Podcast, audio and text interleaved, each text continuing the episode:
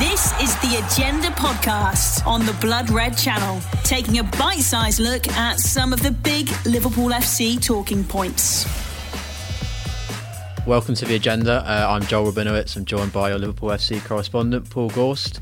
Um, there's been some stories this weekend, Paul, about Virgil van Dijk supposedly signing a new deal at Liverpool, or not, is the case. Um, I think there were reports that saying he was going to sign a six year contract, keeping him till 2025 you've written something this morning about why that's not the case, and he's got some quite interesting thoughts about it. Yeah, so um, there was a report over the weekend, as you say, Joel, about Joel uh, Virgil van Dijk signing a, a new contract worth around two hundred thousand pound a week. That would put him up there with I think Mohamed Salah as Liverpool's uh, highest earner. Um, doesn't quite earn that at the moment, um, I believe, but um, situation is unchanged. Liverpool are relaxed about the situation. Um, there's no no talks in the pipeline at the moment as it stands. Um, Virgil van Dijk is, is more than happy with his current situation. He's got a contract until um, 2023 with an additional one year extension if um, if both parties agree to it. And that's basically as it stands. So the news is there is no news essentially. Um, the pool are delighted with the progress he's made since he joined from Southampton in January 2018. He's obviously become one of the, the world's uh, best defenders and indeed best players, hasn't he, since he joined from Southampton for that 75 million fee um, and that the situation is is as it stands. So um, apparently, uh, Virgil van Dijk who were led to believe he's a little bit bemused by by the reports that were coming out over the weekend, and um, certainly isn't the case that he's on the verge of, of signing a fresh deal. So. Um, that is that is the case at the moment. I think that's the thing with Liverpool over kind of the last couple of years. They've been red hot on signing all the best players really on current contracts. The whole front three have all signed new long term mm. deals obviously Jordan Henderson recently, both for fullbacks. So they've been very pro- proactive in yeah, sorting that yeah. out. Alex Oxlade Chamberlain as well recently. So in terms of Van Dijk, there's, there's nothing to be worried about there. He's 28, he's in the prime of his career. Liverpool competing for the best trophies. There's no reason to kind of fear him wanting to leave at any point in the near future. Yeah, not at all. I think uh, both parties are, are, perfectly happy with, with everything as it stands. He's um, he's obviously one of Liverpool's uh, key men, and um, behind the scenes. I know they, they all love the, the work that he's doing and, and the form that he's been in for pretty much since day one at Liverpool. So there's no no problem there. He's got years left on his contract. He's in the prime of his career now in terms of age, what you'd expect a central defender to be, uh, 28 as you say. So yeah, I, I don't think it's, too much of a problem. Liverpool have concluded his contract dealings quite quickly actually.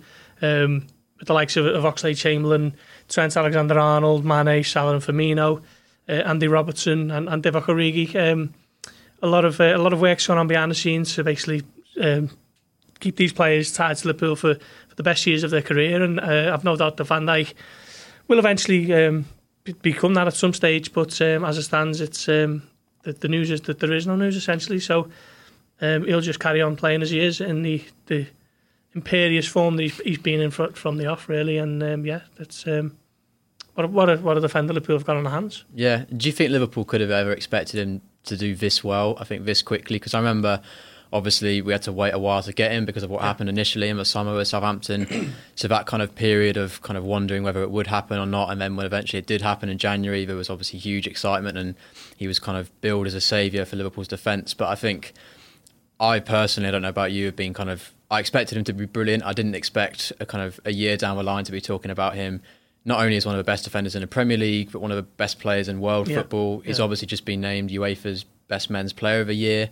Um, he's probably front runner to win the FIFPro and getting the, the best world eleven, and then obviously the Ballon d'Or. Yeah. he's currently favourite to beat Messi and Ronaldo. So, kind of in my lifetime, obviously only Michael Owens, the player who won that award in two thousand one, but it was a slightly different award back then. But for a defender, um, it was only Cannavaro in two thousand and six to yeah. be in that conversation.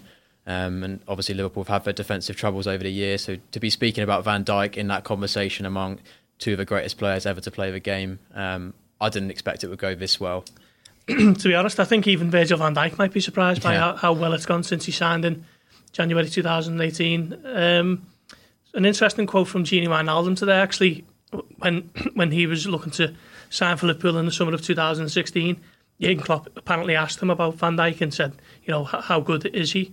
Um, and that was a year before Liverpool first attempted to buy him, and that was obviously six months before he actually came to the club. So he's someone who Liverpool had tracked for, for a good a good while. Um, he obviously knew all about his strengths and his his weaknesses, if there are any. And um, but I don't think anyone would have possibly have foreseen how well he, that he's he's been since he's he's come to the club. He's just gone to a completely new level, and as we're saying now, you know, talking about one of the best players in the world, the absolute very best. Could he win win the Ballon d'Or? Probably. I'd, I'd probably say that he, he's favourites above even Lionel Messi and, and, Cristiano Ronaldo at this stage. He got to the uh, UEFA Nations final, didn't he, with, with Holland? Yeah. And some people may sneer and, and scoff at that, but in the eyes of UEFA, it's a serious competition, and you know they're, they're treating it the same way they would a European Championship. So that was another thing that will count in his favour, alongside obviously winning the Champions League and collecting 97 points, best defence in the Premier League last season with Liverpool, and he was the best defender. So for Liverpool to have a potential Ballon d'Or winner in their ranks is is a rarity in my lifetime. I know we mentioned Michael Owen then, and, and his version of the award in 2001 was actually for the European Player of the Year. This one rep, rep, recognises the world's best player. And you have to say at this stage, um, unless he falls off a cliff, Van Dijk uh, is going to be lifting that golden ball aloft in December, I think it is. So, um, what an unbelievable footballer he's been for Liverpool for the last 18 months. Yeah, absolutely. And you think as well, like the players that he's had to come up against in that time, mm. he's tested himself against the very best. He's come up against Barcelona, he's come up against Messi, Neymar, Mbappe, Ronaldo. He's gone through it all and he's mostly passed with flying colours. And I think the interesting thing about Van Dijk is he's kind of representative of a lot of this Liverpool squad, where not all of these players, kind of in their early twenties, were kind of destined for greatness. I think I read something about Van Dijk, and there were kind of some doubts of him when he was at Celtic in terms of his yeah. kind of concentration. And I think physically developed quite late on as well. So he wasn't a player who came through at kind of 2021, and people were saying, "Oh, he's going to be." The best defender in the world or a Ballon d'Or contender. It's been even when he signed from Southampton, we all thought he was going to be good, but we didn't it wasn't obvious that he was going to go down this path. So I think he obviously deserves a huge amount of credit for that. But the, the fact that he's come to Liverpool and kind of done that meteoric rise in such a short space of time speaks volumes really about kind of the club and how kind of he made that big decision not to join Man City or he could have had other offers as well, but to come to Liverpool and, and make that journey. Yeah, definitely. I think uh, I know a few coaches have said in the past that Van Dijk's got one weakness it's the fact that sometimes it's too easy for him. Yeah, it's too he, casual. Yeah, yeah. He, he, plays the game in, in first gear, and um, that can be a, a, slight problem when you know a, a, situation happens where a team might grab a goal out of nowhere because of it. But I think since he's come to Liverpool, he's kept his concentration levels high. Obviously, a lot of the time at Anfield, they're dominating possession um, and seeing more of the ball than than the other team. But um, you'd struggle to to find a game where Van Dijk's been at fault because of, of a situation where he's he's kind of switched off. Um, so that has been a marked improvement in his game, and, and other than that, it was probably the only one he needed to make. Um, as you as you mentioned then about not every player in this Liverpool team seemed like they were they were destined for stardom, and you'd, you'd put maybe Sadio Mane and Mohamed Salah in, in, in that category, and maybe even Roberto Firmino, but when Liverpool bought Van Dijk for 75 million, it was a huge statement, wasn't it? They, never spent anywhere near near that before on a player. It was nearly well, it's over double what they paid for Salah, who was the record holder at the time. So they expected big, big things, but he's um, he's returned that and then some, hasn't he? In, in just a, such a short space of time. And as you mentioned there about him testing himself against the world's best, he's done that, hasn't he? And he has passed with flying colours. Back to back Champions League finals, 97 points in the Premier League, just one defeat all season 22, uh, just 22 goals conceded, 21 clean sheets, and he, he played in every game. So, um, in terms of defenders, he, he's he's streets ahead for me, and it's looking likely that he's going to be declared the uh, the world's best player later this year. Yeah, and I think the last thing with, Van Dijk was obviously we have that song which everyone loves. But the thing I found frustrating for a while, obviously, scored in his debut, came against Everton yeah, and scored yeah. the winner, and we had that song about Uh, him scoring goals, but he wasn't actually scoring goals. And it wasn't until December, Wolves away last season, we actually got his first one. And I think he ended up with six in all comps at the end. Obviously, got one against Norwich so far this season, but he's also he's such a threat in the air at the other end as well. And with his passing from the back, he's not just your kind of orthodox defender. He brings so much to yeah. Liverpool's kind of build-up play and their threat from set pieces. Yeah, I remember writing a piece.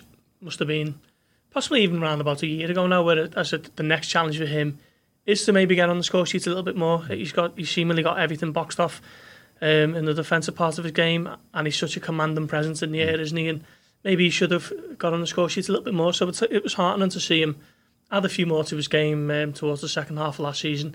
As you mentioned there with Wolves, I think he scored against Huddersfield.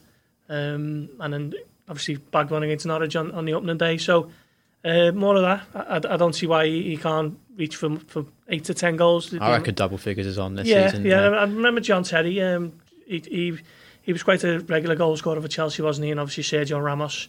Um, he takes a lot of penalties, but he, he's another yeah. one who scores a lot of goals from corners, and particularly with the delivery of, of Trent Alexander-Arnold, you'd expect him to pop up with a few more goals. So maybe that'll just be another string to his bow over the course of the season.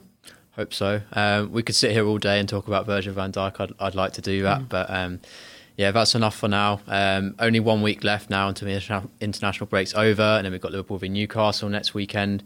Um, so yeah, just a few more days of, of waiting, and um, the real football will be back soon. So that's all from me. I'm Joel. This is Paul, and uh, we'll see you tomorrow. You've been listening to the Agenda podcast on the Blood Red Channel.